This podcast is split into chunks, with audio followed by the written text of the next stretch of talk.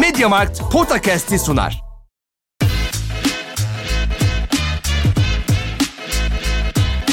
Potakast. Kaan Kural ve Orkun Çolakoğlu'yla NBA gündemine haftalık bir bakış.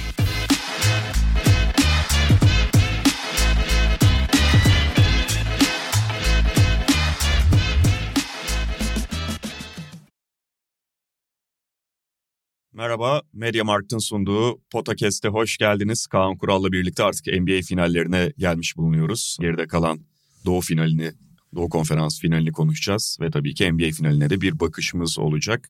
Başlarken bir anonsumuz var abi. Onu istersen hemen o anonsu yapalım. Merakla bekliyoruz. Yıldızlı teknoloji günlerinin Mediamarkt'la tam zamanı. Burada yıldızlardan bahsediyoruz. Akıllı telefonlardan küçük ev aletlerine, tabletlerden kişisel bakım ürünlerine, televizyonlardan dizüstü bilgisayarlara binlerce teknolojik ürün Mediamarkt'ta. Yıldızlı olanlarda indirim mi var acaba? Olabilir. Olabilir. Bakalım. Bakalım ince ince ben incelemezsem Nisan inceleyecek. Yorumlayacağız, tartışacağız. Nisan bana haber verir abi ne olduğunu. E Şimdi tabii Doğu finalini önce bir paketleyelim. Evet. Ya olabilecek en enteresan yere kadar gitti. 3-0'dan 3-3'e geldi. Geçen hafta biz konuştuğumuzda 3-1'di. Celtics dördüncü maçı almayı başarmıştı. Sonra beşinci maçı evlerinde üstelik çok ikna edici hatta dominant bir performansla kazandılar. Altıncı maçı, altıncı maç zaten malum o son saniye basketiyle kazandılar. Onun detayına da geleceğiz. Ve bir anda yani çoğu insan herhalde şunu düşünmüştü. Neticede seri başlarken de Celtics ağır favori durumundaydı. Bir şekilde 3-0'dan 3-3'e gelmiş ve önceki NBA tarihindeki önceki 3-0'dan 3-3'e gelen serilerin aksine son maç geriden gelen takımın evinde. E zaten o takım öncesinde de favoriydi. Momentumu da yakalamış durumda. Ve teknik olarak en azından 7. maç öncesi daha sağlıklıydı. Daha sağlıklıydı. Yani düşünülen, akla gelen ilk defa NBA tarihinde ilk defa bu iş olacak. Sonra yine çöktüler. Boston Boston Celtics'i çok küçümsüyorsunuz arkadaşlar. yani Celtics gibi getirdi, Celtics gibi bitirdi Ay- oldu en sonunda. Aynen öyle. Bilmiyorum ne tarafından başlamak istersin. Ya önce bir hani biraz daha geri alırsak iki senedir söyleniyor ama bu sezon çok daha fazla söyleniyordu. Ya daha doğrusu öyle görüyorduk. Doğu Konferansı Batı'dan çok daha iyi durumdaydı ve özellikle tepedeki takımlar açısından söylersek hani özellikle Milwaukee, Philadelphia ve Boston için hani çok daha sağlam yani Batı'da daha favori gibi görülen yani kağıt üzerinde konuşuyoruz tabii. İş parkeye yansıtmak çok farklı bir şey. Çünkü kağıt üzerinde dediğimiz şey bir takımın normal şartlarda oyuncularının kalitesi, birbirlerine uyumu ve teorik olarak hücum ve savunmada yapabilecekleri potansiyeli gösteriyor. ve doğal olarak da takımlar organize olurken, bu oyuncuları alırken, koçları belirlerken bu potansiyele ne kadar en fazla yaklaşmak üzerine kurgularlar. Ve açıkçası Philadelphia, Boston ve Milwaukee üçlüsü en azından o üçlü gerçekten ligin en potansiyelli ve o potansiyeli belli oranda yaklaşabilmiş takımlar olarak gözüküyorlardı. Ama gördük ki abi playofflar oynandıkça bu batıdaki özellikle doğudaki takımların bu potansiyeli buna New York'u da hatta Cleveland'ı da katabiliriz. Hı hı. Kendi standartlarına ya da olabilecek en, en yüksek seviyeye hemen hemen hiç yaklaşamadığını gördük. Birçok sebebi var bunun. Hani onları detaylı zaten değişik programlarda konuşmuştuk. Batıda ise Lakers bir açıdan belki Phoenix'i hani belki de ama Phoenix'i bile katabilirsin. Lakers, Denver, Sacramento elenmesine rağmen bu potansiyeli büyük oranda yaklaştılar. Biraz belki hani Golden State özellikle tökezledi. Yani hı. istediği gibi oynayamadı. Ki onlarınki de sezon başından gelen bir durum. Evet aslında. ama hani Clay Thompson falan hani çok çok kötü olduğu için söylüyorum. Ve açıkçası biraz tamamen Stephen Curry'nin eline kalmış gibi gözüküyor. Draymond Green çok iyi çıktı. Yani sonuç itibariyle batıdaki playoff takımları büyük oranda yapabileceklerini yaparken ve hatta bazı örneklerde Denver örneğinde onun ideale yaklaştığı senaryoları da gördük. Doğudaki takımlar arasında bunu hemen hemen hiç göremedik. Hı hı. Hatta çok ekstrem örnekler de oldu. Ya Philadelphia'da mesela elenirken abi ya şimdi 3-2 öne geçtiği için ve bir sürü çalkantı çadığın için göz ardı ediliyor ama yedin, felaket bir yedinci maç oynadı abi. Yani Philadelphia. Tamam Boston kazandı da Philadelphia'nın hali ne öyle abi. Ve sonunda en sonunda da geldik bunun şahikası yani Doğu Konferansı'nın simge takımı da bir şekilde Boston, Boston ve Miami oldu diğer taraftan da. Şimdi ben Miami'nin yaptıklarına çok büyük saygı duyuyorum. Yani zaman zaman şey oluyor çünkü. Hani biraz başarı ya kazanmış abi adam. Çatır çatır çatır 3-0'dan 3'e gelmiş. Deplasmanda maçı kazanıyor. Daha ne olsun. Fakat şunu da kabul etmek lazım. Miami yapabileceğinin en iyisini yapıyor.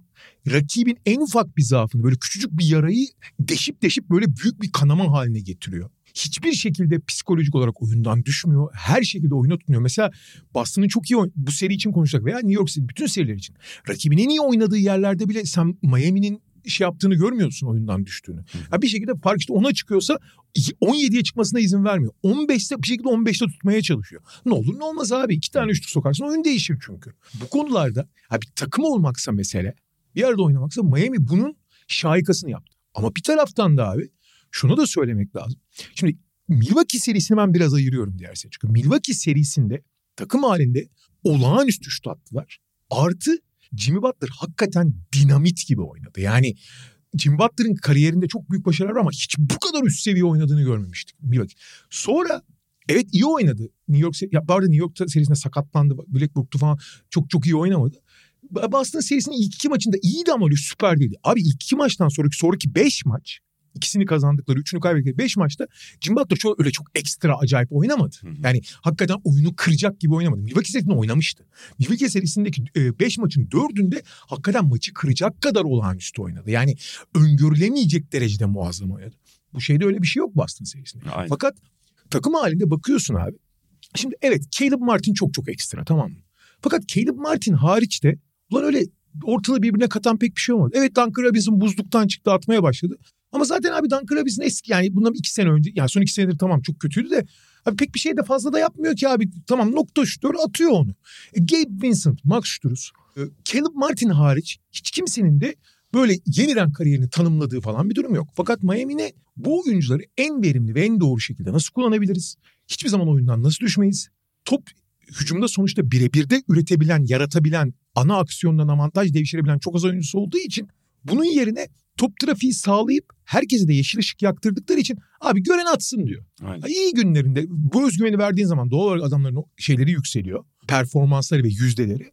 İyi attıkları zaman da belli bir kapasiteye ulaşıyorlar. Ama bakıyorsun abi geri dönüp baktığında Miami en azından hücum anlamında söylüyorum. Öyle dünyayı ortalığı yakıp yıkacak bir hücum seviyesine çıkmadı. Denver'ın falan çıktığı seviyelere falan hiç çıkmıyor zaten. Evet. Hatta Boston'ın iyi gününde çıktığı seviyelere de çıkamıyor. Ve şu da var mesela Caleb Martin'in işte ekstra performansından bahsettik. Esasında Caleb Martin'in de hem istatistiklerine baktığında hem tek tek maç yani acayip bir seri geçirdi de şimdi herhangi bir oyuncu için me- mesela bu ifadeleri kullandığında lan ne oldu 32 sayı ortalamayla mı oynadı Evet. seride falan dersin. Şimdi öyle bir şey yapmadı Caleb Martin. Tamam 26 sayılık performansları var falan ve çok değerli bir kez daha söylüyorum ama ortalamaya baktığında falan Caleb Martin iyi bir oyuncu gibi oynadı. Evet. Fakat esasında Caleb Martin'i bu kadar böyle hem yaptığı işi değerli kılan hem de onun algıyı etkileyen tarafı çok ekstra soktu Caleb Martin. Öyle şeyleri de var yani bu şu son maçta yaptıkları bir oyuncu. Oyunun iki taraflı aynı zamanda oynadı. İki taraflı oynadı tamam. Bunun dışındaki oyuncularda böyle bir şey de yok. Evet, yani evet. mesela Duncan Robinson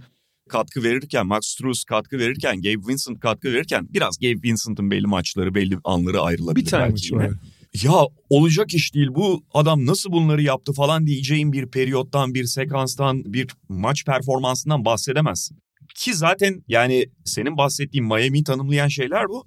Celtics açısından da onların beklenti alması, altında kalmasıyla bağlantılı olan da bu. Aynen. O kadar fazla kaçırıyorlar ki o kadar fazla onlara karşı tarafa istediği atışları veriyorlar ki. Ve abi şeye bakıyorsun. Sonuçta Celtics bunu daha önce Philadelphia karşısında da yapmıştı. Miami karşısında da abi üstün olduğu maçların sonunda abi nasıl bir felç olma halde. Mesela 6. maçı kazandılar tamam mı? Biz. Ama nasıl kazandı? Ama nasıl kazandılar? Abi maçın büyük bölümünü domine ettiler. Sonra tamamen kontrolü kaybettiler.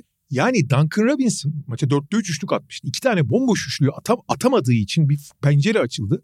O pencereyi de kullanamadılar. Gidip saçma sapan bir Jimmy Butler'a foul yaptılar sonunda. Yani ki hani bu takımın aklı başında olan iki oyuncusundan biri diyordum ben Al Horford için. Diğeri de Derek White. Geri kalanlar abi şunu kabul edelim tamam mı? Yani geçen sene bu takım biraz Sovyet takımı gibi olduğu için yani şey gibi böyle başlarında politbüro üyesi var. Asker, Ivan Drago gibi böyle asker gibi oynuyorlar. Acayip bir savunma direnci. Biri, özellikle birebir savunma direnci. Yani ve bu sayede oyunu çok bozarak, rakibi çok bozarak, çok dinamik bir savunma yaparak bundan beslenerek hani hasbelkader bir hücumla da bir yere gidiyorlar. Ve açıkçası çok düşünmek zorunda kalmadan, çok ezber üzerinden oynayarak bu takım bir seviye koyuyordu ortaya. Ve hakikaten o seviye şampiyonluk seviyesiydi. Şampiyon olamadılar ayrı konu ama şampiyonluk seviyesiydi. Olabilirlerdi yani. Eğer Stephen Curry insanlıktan çıkmasa belki de şampiyon olacaklardı. Bu yeterliydi aslında. Fakat bu sene özellikle takım biraz daha hücum ağırlıklı, biraz daha analitik teknik e, olarak yani daha çok üç sayıların olduğu daha iyi hücum eden bir takıma dönüşünce biraz daha düşünmeleri gereken pozisyonlar yani ezberden robot gibi oynamamaları gerektiği zaman şu net bir şekilde ortaya çıktı abi. Abi oyun aklı NBA'deki en düşük takım bu. Ben her o ünvanı kimsenin, kimsenin Minnesota'dan alabileceğine inan, inanmıyordum. Ee, şöyle diyeyim. Kes, ya katılıyorum da yine de biz bir oyuna kıyas, kapasiteye kıyasla şerhi düşelim istersen. Yani hadi Houston'ı Houston'ı tartışmaya ha, sokmamak için Doğru, diyorum. doğru. Yani şöyle. Kadro kalitesine kıyasla ya, belli bir seviyenin Houston, üstünde. Houston henüz takım gibi değil. Onlar hani daha inşaatın başındalar. O yüzden hani bir, evet Houston'da katmayalım. Çok haklısın. Houston çok ayrı bir yerde. Ama hani playoff'a katılan takımlar için diyeyim. Yani evet, e, evet. Minnesota bu ben bu ünvanı kimseye vermez diyordum ama onlar da Kyle Anderson ve Mike Conley eklemesiyle bence Boston'ı geçtiler. Çünkü Boston'da iki tane oyuncu var abi. Hakikaten herhangi bir anda ne yaptığının farkında kendini kaptırıp böyle aklı gitmeyen biri Derek White, biri Al Horford. Al Horford da abi yoruldukça ve şey yaptıkça çok acayip şeyler de yaptı. Ki mesela 6. maçın sonunda Jim Butler'a yaptığı foul gibi. Abi Derek White hariç abi herkes şey yapıyor böyle hakikaten aklını evde bırakıp geliyor gibi. Öyle şeyler yapıyorlar. Şimdi 6. maçın maç sonlarında yaptıkları tercihler falan inanılır gibi değil. Ya Artık... orada hatırlatalım ya da izlemeyenler için şey 6. maçın bitimine 3,5-4 dakika kala Celtics 10 sayı öndeydi. Evet. Şöyle 5 dakika kala 10 sayı öndeydi. 3 dakika kala 9 sayı öndeydi. Ben bende onun dökümü var abi. İnanılmaz şeyler oluyor orada. Akıl almak. Sonra abi son bir dakikada Duncan Robinson iki tane bomboş üçlük kaçırıyor. Ki maçı 4'te 3 üçlükle gitmiş. Çok da iyi formda. Hatta maçı geri getiren oyunculardan biri. Onları kaçırıyor. Sonra işte gidip saçma sapan bir foul yapıyor. Abi maç topu 3 saniye var. Abi maç topu oyun yani maç topu dediğin şey aslında çok ezber yapılan bir şeydir. Yani hiçbir şey olmasa izolasyon oynarsın. Abi orada bile aslında Boston saçma sapan bir şey yapıyor. Tatum'a topu geçiremedik. Smart'a geliyor. Smart da Lan bir dur lan bir tek adım at yana git öyle at. Geriye çekerek üçlük atıyor. Şey gibi yaptı resmen orada. Sanki top oyuna 0.8 yazıyor. Aynen aynen. 1.0 kala sokuluyor gibi. Yani aynen. aldı pası veremediği anda Allah diye attı bir anda. Geriye çekilerek böyle. Evet, yani adım atacak. Son derece işte zor bir atış. Orada etrafına baksa bu arada Derek White bomboş potaya gidiyor. Yani Derek White'a da verebilir. Hı hı. Ama bir şekilde Derek White'ı buldu. Bir şekilde kazandı Boston. Yani Allah korudu yani. Ha oraya kadar neler kaybedecek neler neler yaptı. Şöyle de bir şey var abi. Bu takım biraz eli ayağına dolanmaya başladığı zaman bunu Philadelphia'da dahil bu arada.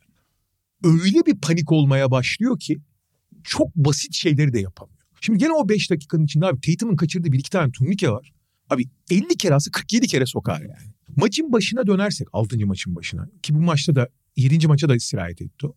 Abi 7. maçın başı bence çok daha örnek. Abi alan savunması yapıyor Miami. Hı hı. Şimdi zaten sezon boyunca yaptıkları şey. Zaten biraz da mecburlar. Hani Miami rakibi bozmaktan öte mecburiyetten de yapıyor onu. Tabii. Zaten küçükler rakibi hani iyi yaptıkları ayrı konu rakibin ana paternlerini çok alışkanlıklarının dışında oynamasını sağlamaya çalışıyorlar. Ya fakat kardeşim 7. maça geldik artık. Yani bunu çalışmamış olsan ulan sadece oynadığın maçlarda artık biraz rahatlaman lazım yani. Bu şey gibi söyledin Hayatında ilk defa lüks restorana gidersin de hani çatal bıçağını tutacağını bilemezsin yani. Orada abuk subuk tuhaf çatallar matallar oluyor böyle falan. Abi bir insan bir önce şey yabancılık sonra da öğrenirsin lan yani nasıl olduğunu. Abi hala aynı şeyler. Yani abi alan savunması yapılıyor. Al Horford'u ortaya deviriyorlar. Al Horford alıyor topu böyle daha hiç etrafına bakarak köşeye veriyor. Köşeye verilecek diye. Ya kardeşim arkanı dönsen boş potta zaten. Hadi neyse. Abi başta Boston biraz da artık ezber yani şey olduğu için çok doğal geldiği için iyi hücum etti alan savunması. Ki bence zaten mesela 5. maçta muazzam hücum etmişti. Paramparça etmişti alan hmm, savunması. Evet. Paramparça etmişti yani. Abi şutları arka arkaya kaçırdı Boston. Orada çok istediği şutları da buldu. Hakikaten istediği şutları buldu. Fakat öyle bir kendi kendilerine baskı kuruyorlar ki onları kaçırdıkları zaman tamamen dağılıyorlar. 11'de 0 üçlükle başladı Boston ki bunların 8 tanesi falan bomboştu yani. Tersine Miami'de abi özellikle iki tane çok zor üçlük soktular arada. Bir tane Jalen Brown'un ağzının içinden attı Jim Butler. Hı hı. Ya böyle Jalen Brown yani hani potayı falan gördüğü yoktu yani. Abi iki tane top değişti diye Boston hemen şey fetus pozisyonu aldı yani. Ondan sonra da zaten yani tabii ki 7. maçın daha 30. saniyesinde Jason Tatum bileğini burkunca biraz sorumluluklar değişmeye başladı. Tatum hakikaten hiç güç alamıyordu. Jalen Brown orada kahraman olmaya yani daha doğrusu bir numaralı opsiyon olmaya heveslendi. Bir de Brogdon da o maçta ondan Aa, da bahsedeyim. Evet, yani evet, Brogdon'un evet. da sakatlığı etkiledi. Brogdon iki maçtır zaten. Girdi kenardan geldi oyuna ilk şut airball oldu. Yani kol zaten problemli durumda. İlk şut airball oldu. Brogdon'un da durumu zaten o anda biraz belli oldu gibi. Ve açıkçası iş gidip gelip de yani tek sorumlu o değil. Ama doğal olarak Jason Tatum da sakatlandıktan sonra biraz döneyim. Ha Jason Tatum sakatlıktan sonra zaten aradaki yetenek farkı da ciddi anlamda kapanmış oldu. Onun sakat haliyle. E, e, yetenek farkı kapandığı zaman da oyun aklı, oyun becerisi, büyük anlarda sakin kalabilmek, top trafiği, kötü giderken işler hasarı minimize etmek gibi çok temel takım prensiplerinde Miami fersah fersah üstün bir takım olduğu için hani çok rahat kazandı 7. maçı. Fakat orada hani bütün suç kendisinde değil ama bu faturada belli bir herkese fatura çıkarılacaksa hani biraz da payları da dağıtma. Herkes suçlu diye işin içinden çıkamazsın. Herkes suçlu evet ama herkesin suçu eşit değil. Abi orada da Jalen Brown abi ya tamam bu takım oyun aklı çok düşük bir takım ama ben bu Jalen Brown'un Jalen Brown kadar yani at gözlüklü düz bir adam da direkt hani saha dışındaki halini bilmesem direkt salak diyeceğim yani. Hakikaten aptal yani Carl Anthony Towns gibi tamam mı? Evet. Hani abi saha dışında da biliyorum öyle bir adam değil yani. Gerçi son yıllarda acayip böyle komplo teorilerine falan sardı. O da iyiden niye böyle kafayı kitledi galiba. Artık hiç düşünme yetilerini tamamen bırakıp sabit fikirleşti gibi gözüküyor. Ama sahadaki sabit fikirliğinin üzerine sabit fikirlilik bilmiyorum ben. Yani. Maç içi ayrı bir konu zaten Evet. abi. Yani basketbol IQ'sundan da öte yani o anda kararları verememek, o driplingin adını sürdürmek, o top kayıplarını Ya yapmak, zaten top hakim seçimleri. zaten top hakimiyeti sorunlu. Bir de sürekli üç kişinin falan arasına girip top Evet. kaybet ha, top kaybetmek için en kötü tercih yapıyor. Zaten top hakimiyeti problemi var. Ve çok kötü şut tercihleri de yaptı şey boyunca. Ya Celtics'i gerçekten şey durum geçen hafta konuşuyorduk o 3-1 yaptıkları maçtan sonra hani bir tane periyot vardı ikinci periyodu falan olabilir maçın yani Celtics orada yine kırılabilirdi fakat bir 18-0'lık ne seri buldular. Şimdi biraz önce 3 sayı konusunda ortası. Evet 3 sayı performansından bahsedin. Hatta ben de orada şeyi söylemiştim. Yani bu takım o şutu sokamadığında dağılıyor beraberinde. Tamam herkes için şutu sokmak önemli ama bu takım psikolojik olarak da dağılıyor ki başka bir şey yapabilecekken. Mesela ya bazı takımlara karşı takımlar rakipler şey gömülür. Artık böyle saygısızca gömülür. Hani el köşedeki boş şutöre el göstermeme noktasında. Celtics'e karşı mesela hiçbir takım öyle davranmıyor. Çünkü Celtics'in her oyuncusunun belli bir tehdidi var. Özellikle köşe boş üçlüyü falan buluyorsa. Dolayısıyla Celtics'e karşı esasında aşağı yukarı bütün o pozisyonlarda beraberinde bir close out pozisyonda doğuyor. Yani şutu atabilirsin. Yeterince uzaktır, e, yeterince ritimlisindir. Bir top trafiğiyle gelmiştir falan. Şutu atabilirsin, yüksek yüzdeyle de oynayabilirsin. Bunu yaptığını da görüyoruz Celtics. Ya fakat ben bu kadar mesela benim en çok bu Celtics'ten özellikle bu sezonki Celtics'ten aklımda kalan bu kadar net closeout'a hücum etme imkanını geri çeviren masada bırakan takım görmedim. Çünkü Ya topu yere vuran da oyuncularsınız. Hani şey değilsiniz ki siz. Sadece ayağı böyle çimentolayıp oraya Jason Capone gibi şut atabilen başka bir şey bekleyemeyeceğin oyuncular da değilsiniz. Ya Duncan Robinson closeout'a hücum ediyor bunlar etmiyor abi. Abi ikinci maçın sonunu hatırlamıyor musun? Jason Tatum milyon kere yaptığı şey close out'a yani ya side yani bir adım yana atıp şut Evet. atacaksın ya da penetre edeceksin. Abi steps yaptı ya. Evet. Yani bu kadar mı el ayağına dolanır ya? Saçmalık yani saçmalık. Yani yapamadığını görsen "E, ya bu da yapamıyor falan diyeceğiz. Aynen. Bunların sadece şut var diyeceğiz. İnanılmaz bir şey. Ya da rakip mesela gerçekten o şuta hiç gelmiyor olsa, savunmayı bozmuyor olsa e o şutu artık sokmak zorundalar falan diyeceksin. Hani biraz açmak için. Bunlar tek boyutlu bir basketbol ve yani artık sen biraz önce söyledin sadece şu seride öğ- öğrenirsin belli şeyleri. Tabii. Abi 82 artı ilk tur 6 ikinci tur 7 bu tur 7 ya. Şey ya 21 şey on, 20 tane de üstüne maç yapmışsın 102. maçtasın.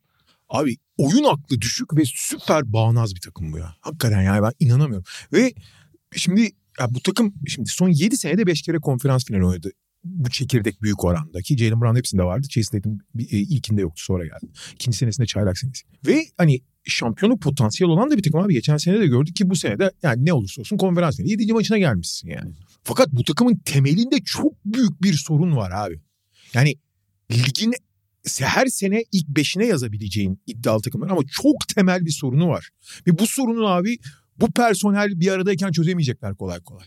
Yani ne yapacaklar bilmiyorum ama bu kadar olamaz ya. Ş- şöyle bu takım tecrübesi yani ilk kez ikinci kez playoff'ta falan oynuyor olsa kabul edersin. Abi seriler yani seneler ilerledikçe iyiye değil daha kötüye gidiyor gibiler. Bu ne abi bu yani bu bu inanılmaz bir görüntüydü yani. Ha Miami'de tabii bunları çok tetikleyen gerek psikolojik gerek teknik olarak bunları çok tetikleyen rakip biraz tökezlediği zaman ona daha beter çelme takıp yere kapaklanmasını sağlayan çok özel bir takım. Onu kabul ediyoruz. Yani kabul etmek lazım. Ama kardeşim sen önce kendini kendine dön bir bak yani. Hani sen kendi potansiyeline ya da yapabileceklerine ne kadar yaklaştın? Ha herkes herkes Miami gibi olamaz yüzde yüzün. Hatta o yüzde yüzün üzerine çıkabilecek performansa çok zordur çıkmak takımlar için. Ama abi profesyonel bir basketbol takımı olarak yani bu kadar yatırım yapılan, bu kadar üst düzey organizasyon olan bir takım olarak gerek te, işte teknik gibi şey. Abi en az bir yüzde 80-85 de beklemek hakları yani izleyen insanlar. E, tabii abi yani. Ve yani tamam Miami'yi hep söylüyoruz da bunu.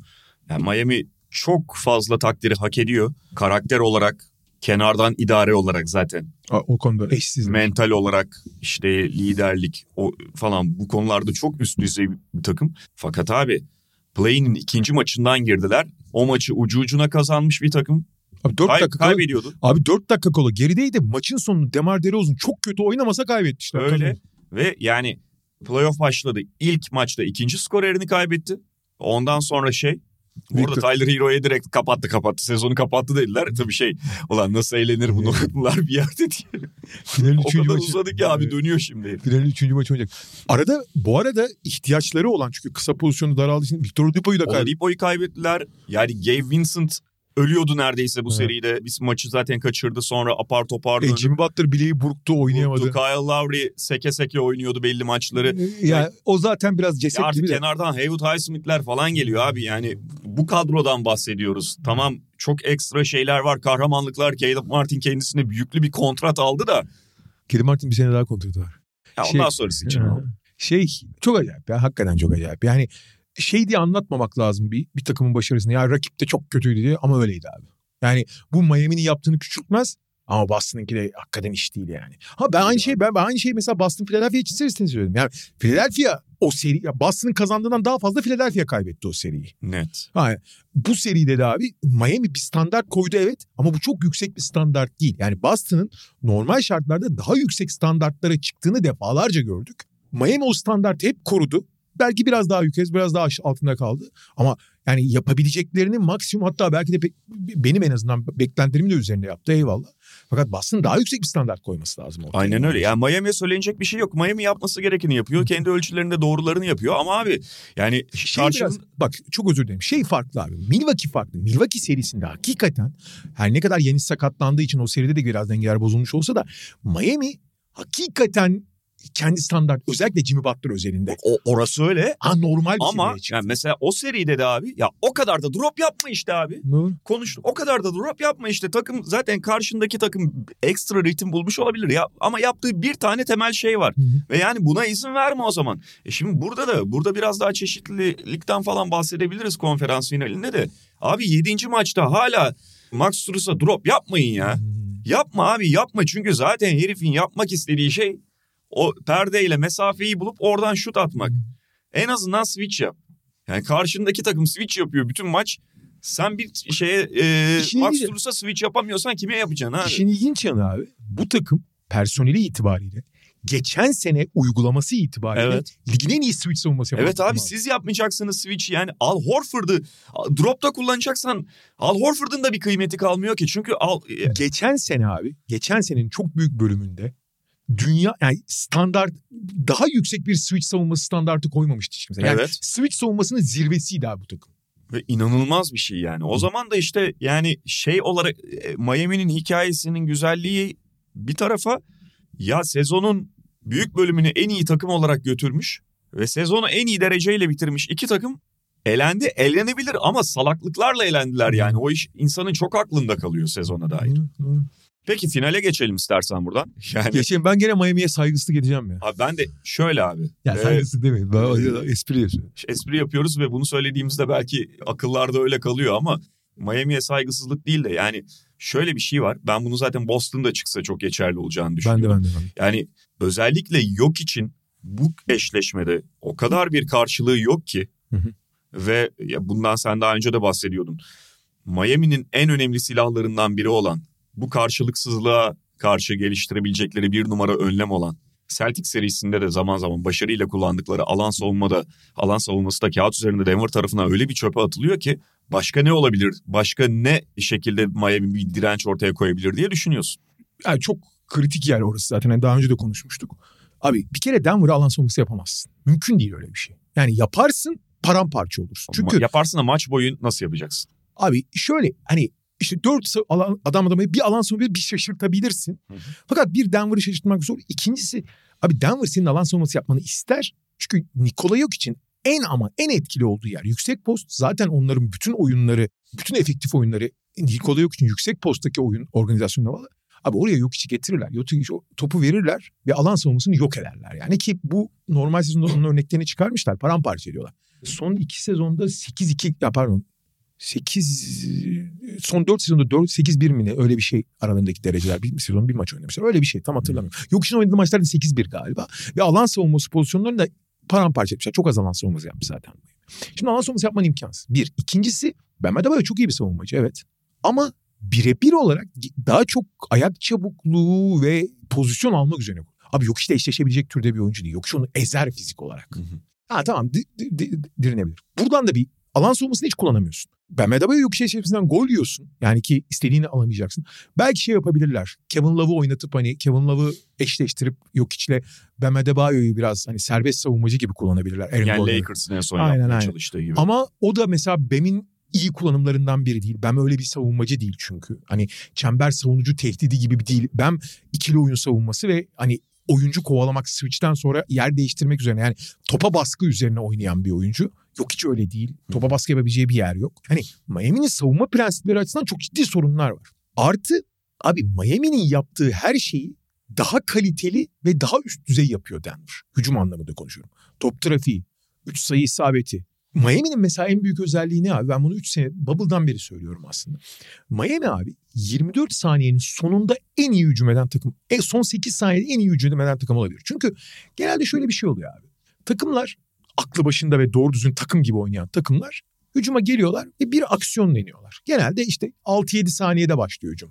Genel konuşuyorum. 18 saniye falan kalır. İşte ilk aksiyon, o aksiyondan sonra avantaj, avantajı devşirmek, şut vesaire. İlk bir 8 saniye var. Sonra son 10 saniyeye geldiğin zaman abi takımlar hani o aksiyondan bir şey üretilememişse genelde çok basit bir ikili oyun veya yıldız oyuncunun çözüm üretmesi üzerine kurgularlar. Dünyanın en basit şeyi. Ya kardeşim hani bir şey yapmaya çalıştık. Oldu olmadı. Yarım yamalak oldu. Yanlış oldu. Ha olmuyorsa ha basit bir ikili oyun oynayalım. Yani küçük bir çözüm. Veya yıldız oyuncumuz hani bir şey ya da üretici oyuncu. Mesela Deniz Schroeder de olabilir bu delici olduğu için. Hani o oyuncu bir şey yapsın. Böyle giderler. Abi Miami öyle değil. Miami ilk aksiyonda bir şey olmazsa tekrar tekrar aynı aksiyonları oynayıp yani son 4-5 saniyede abi hücum bitiyor diye panik olan bir takım değil asla. Hı hı. Pek çok takım panik olmasa bile çok basit önlemlere ve son çarelere gidiyor. Miami öyle değil. Ve bu Miami'ye özel en özel kılan şey bence son yıllarda. Onlar da gerektiğinde cimbatlara gidiyorlar ayrı konu ama yani buralarda hiç panik olmuyor Miami. Abi Denver da o konuda çok çok iyi. Çünkü abi zaten bu takım uzun süredir bir arada oynadığı için ve Jokic artık basketbolda öyle bir seviyeye geldi ki Jokic'in dokunduğu her şey altına dönüşüyor abi. Ve şöyle adam sürekli en değerli 2-3 şeyden birini yapıyor. En değerli 2-3 tercih. Jalen Brown nasıl abi 10 tercihten en kötü 2-3 tanesini seçiyorsa Jokic en iyi 3. tercih değil abi. Ya birinciyi ya ikinciyi buluyor. Evet. Ve bu her seferinde kaliteli bir şey çıkarıyor bas şey Denver adına. Ve çok daha kaliteli ellerle çıkarıyor. Ve çok daha bir arada oynadıkları için birbirine çok alışmış tabii takımlar. Abi şimdi yani bu takımın koyduğu hücum standartı Miami'nin en iyi gününde bile yaklaş ye- yetişemeyeceği bir hücum standartı. Yani Miami en iyi gününde bile bu hücum standartına yetişemez. Ha Denver bir hücum standartı tutturamazsa Boston'ın veya şimdi ülkenin yaşadığı gibi o zaman işler değişebilir. Ama bunu bozabilecek pek elde bir şey de yok. Güç de yok. Bütün bunların üzerine bir de son hamle olarak abi tüm NBA'de Jimmy Butler'la birebir eşleşebilecek en iyi oyunculardan birine sahip Denver Evet. aynı zamanda. Bir de yetmezmiş gibi yani. Aaron Gordon'a sahipler. Ha ters eşleşmede Cemal Murray'i falan alacaktır birebir eşleşmede. Ama abi o ters eşleşmede Cemal Murray'i almak falan evet onlar kırıcı. Ama abi bütün maç öyle oynanmıyor. Onlar hani 10 hücum 10-12 hücum oynuyorsun. Her hücum öyle oynayamıyorsun yani. Bir de işin şu tarafı da var. Mesela yani nereden Miami'ye bir kapı açılabilir diye düşündüğünde şimdi Denver adına bu playoff'un hikayelerinden biri, bu yürüyüşün hikayelerinden biri şey oldu. Yani beraberinde gelen işte başlıklardan biri. Hani Jokic işte savunmada zaaf olacaktı. Bak kimse yapamıyor bunu. Evet yani belli ölçüde bir Denver bunu kapattı. Fakat şu da bence önemliydi. Direkt olarak Jokic'i zorlayacak tipte hücum edecek. Jokic'i ve Denver'ı Jokic'le birlikte Denver'ı zorlayacak, onları en çok böyle zayıf tarafından vurabilecek şekilde hücum eden bir takımla karşılaşmadılar. Hı. Bence Denver'ın bu yürüyüşündeki en kritik noktalardan biri bu. Doğru. Ne Minnesota öyle bir takım, ne şey öyle. Phoenix Suns özellikle şeyden bunu yaşatamadı. Yardımcı oyuncuların yetersizliğinden. Ve e, Phoenix'te yani bu da hani çok küçük açayım orayı. Yani yok içe saldırmanız lazım. Evet. Ya iki, ya pick and saldıracaksınız ya penetreyle saldıracaksınız. Öyle. Yani yok için hareket edip hamle yapması gerekecek. Ya dolayısıyla bir sahayı açman gerekiyor. Hı. İkincisi tabii skor tehdidi yüksek bir top yönlendirici. Şimdi Phoenix bunu yapabilirdi. Sahayı çok açamıyor çünkü o tehdit şey düşük kalıyor. Artı skorerleri genelde şutör. E- evet. Minnesota ve Lakers'ın direkt öyle top yönlendiricileri yok. Yani Lakers'ta artık işte LeBron o şeyi almıyor ve D'Angelo Russell'ın falan da yetersizliği zaten e, seri kaybettiren etkenlerden oldu ki öbür tarafta da kalmıyor. Şimdi böyle bir takım gerçekten Denver'a farklı bir test sunabilir ama Miami de öyle bir takım değil. Evet. Sahip olduğu personel itibariyle. Dolayısıyla oradan da bir kapı açılmıyor Miami Heat'e. Yani altından üstünden her yerinden baktığımda ben Denver'ın çok çok ağır favori olduğunu düşünüyorum. Ben de. Yani çok ağır. Yani gerçekten çok ciddi. Şey konusunda haklısın. Boston da gelseydi Denver bence çok net favori olacaktı. Evet.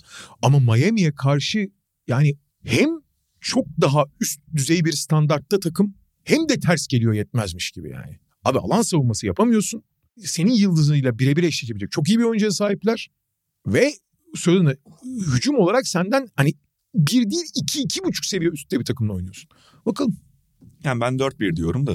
Ben 4-0 diyor- yani abi sonuçta bir maçta her şey olur tamam mı? Yani çok ekstra şut atarsın her şey. Miami zaten mutlaka ve mutlaka yapabileceğinin iyisini yapacaktır. Cemal Murray'nin büyük saçmaladığı bir maça falan ki oluyor arada. Denk gelebiliriz. Öyle şeyler olabilir bir maç olabilir. Ama ben açıkçası her maçta 3 adım, 2,5-3 adım önde başlayacağı için ha bunlardan birinde tökezler mi? Tökezleyebilir ama ben hani resmi olarak düşüneceğim 4-0 benim yani. Benim de. Peki istersen biraz koç transferlerinden bahsedelim bugün. Abi şey çok acayip ya. Bu kadar ciddi koç türbülansı olması ki biliyorsun bu iki sene yani gerçi e, şimdi Golden State hegemonyası döneminde Golden State öyle yüksek bir standart yapmıştı, yakalamıştı ki pek çok takım biraz beklentilerini ve hedeflerini kısadan orta ve uzun vadeye attığı için ligin en az koç değişimi olan dönemlerini yaşadık biz. Hı hı.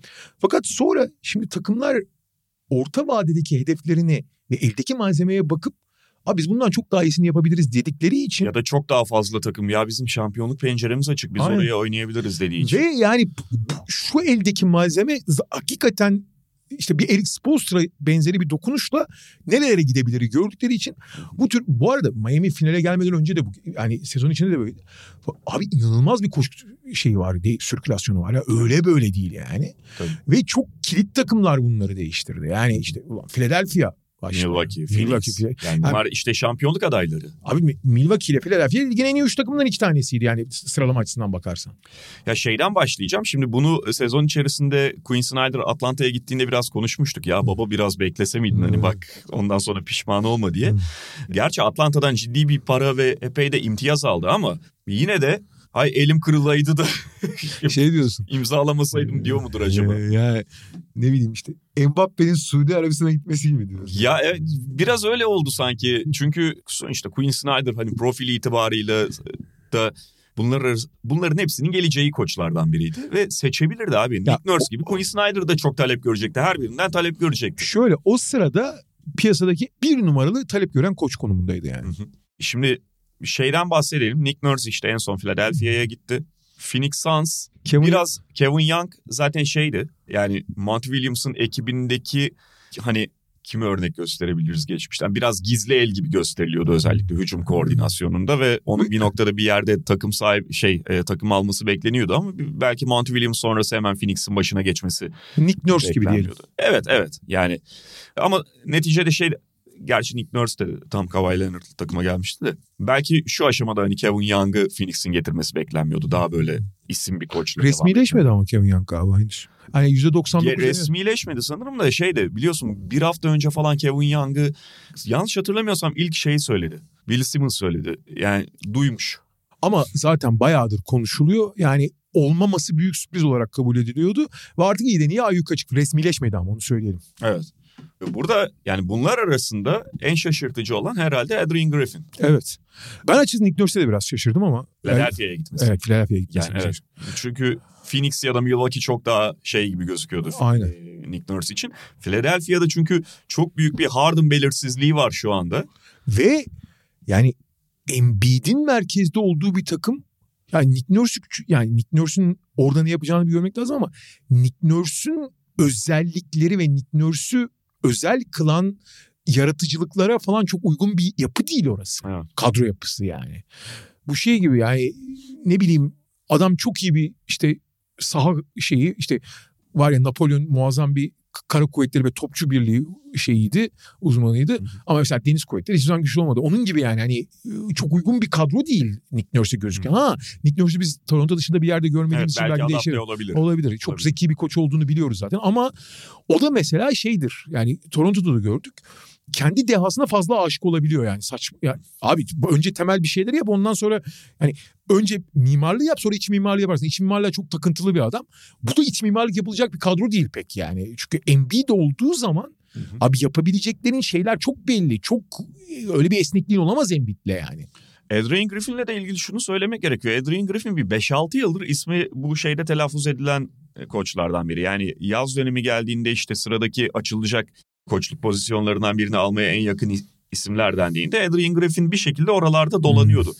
E, fakat birincisi benim takip ettiğim kadarıyla son 2 yıldır falan biraz daha az telaffuz edilmeye başlamıştı şey var. ismi. Adrian Griffin'in şeyinde abi sicilinde çok karanlık bir leke var bu domestik olan yani Aha, aile içi şiddet şeyi var. doğru. O herkesi bir iki adım geri attırıyor. Ama Judoka'da tekrar görev aldıktan sonra ay, tamam ya geç onun üzerinden çok işim o, tamam adam büyük bir hata etmiş şimdi bir hatayla adamın kariyerini lekelemeyelim noktasına gelmiş takımlar Yani. bence yani.